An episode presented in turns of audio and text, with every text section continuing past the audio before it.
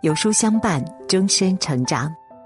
各位书友，大家好，这里是有书，我是主播文月。那今天我们要分享的文章题目是：人活着究竟是为了什么？一起来听。有一句台词说：“人活着有两件事，或忙着生，或忙着死。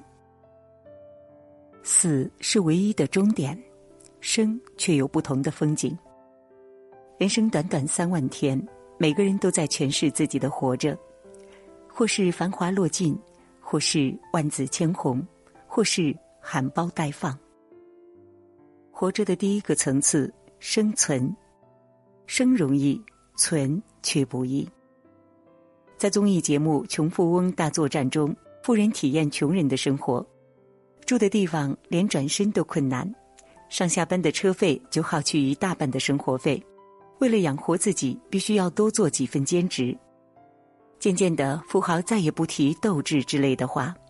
他说：“我什么都不想，我努力工作，只是希望吃一顿好的。”有些人光是活着就已经拼尽了全力。寒冬腊月，有人奔波在三九的寒天中；烈日炎炎，有人面朝黄土背朝天的辛苦劳作；大雨滂沱。有人对着不慎打翻的外卖嚎啕大哭。这就是生存的意义，即使生活支离破碎，都要咬咬牙再坚持。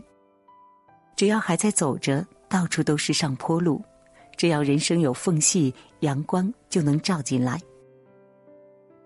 曾听过这样的一句话：童话世界只敢写到公主与王子快乐的生活在一起，也仅到此而已。后面的不敢写了，只因生活是神秘面纱下梦幻的现实，有柴米油盐的眼前苟且，有大事小事的一地鸡毛，也有成长困惑的诗和远方。林林总总，让人有点痒，有点难受，却又不乏挠痒痒的甜蜜和温馨。这就是活着的第二个层次，生活。人生如茶，入口微苦。再品略色，最后甘之如饴。生活亦是如此，苦涩是必经的历程，清甜是坚持的馈赠，唯有平淡才是生活的本色。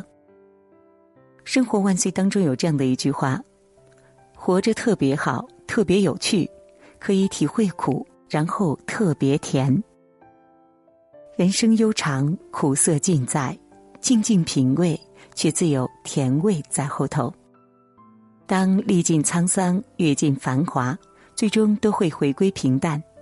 一屋两人，三餐四季，期盼着阳光能暖一点，再暖一点；日子慢一点，再慢一点。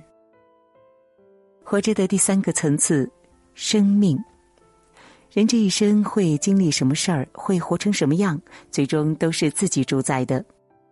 听过这样的一个小故事：明朝有个商人叫王善，四十岁还没有孩子。起初呢，看相人预测他远无后人，竟有血光之灾。不久，他偶遇一个投河自尽的少妇，就坚决花钱让船家救人，还赠与少妇二十两银子过生活。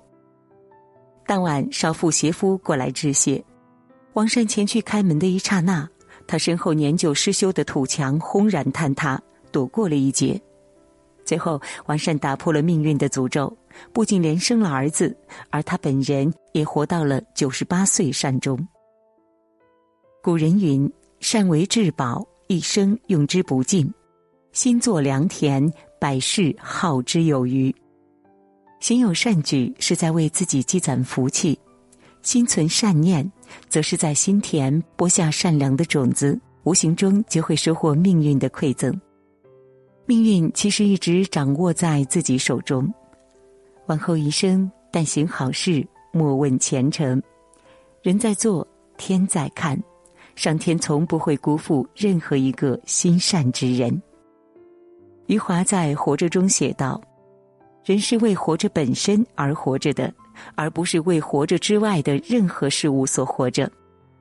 诚然如此。活着就要一心一意的折腾生活可能不如你想象的那么美好却也没有你想象的那么糟糕。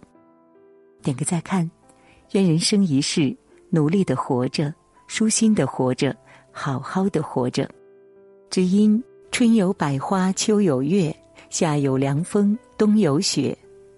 人间的确值得。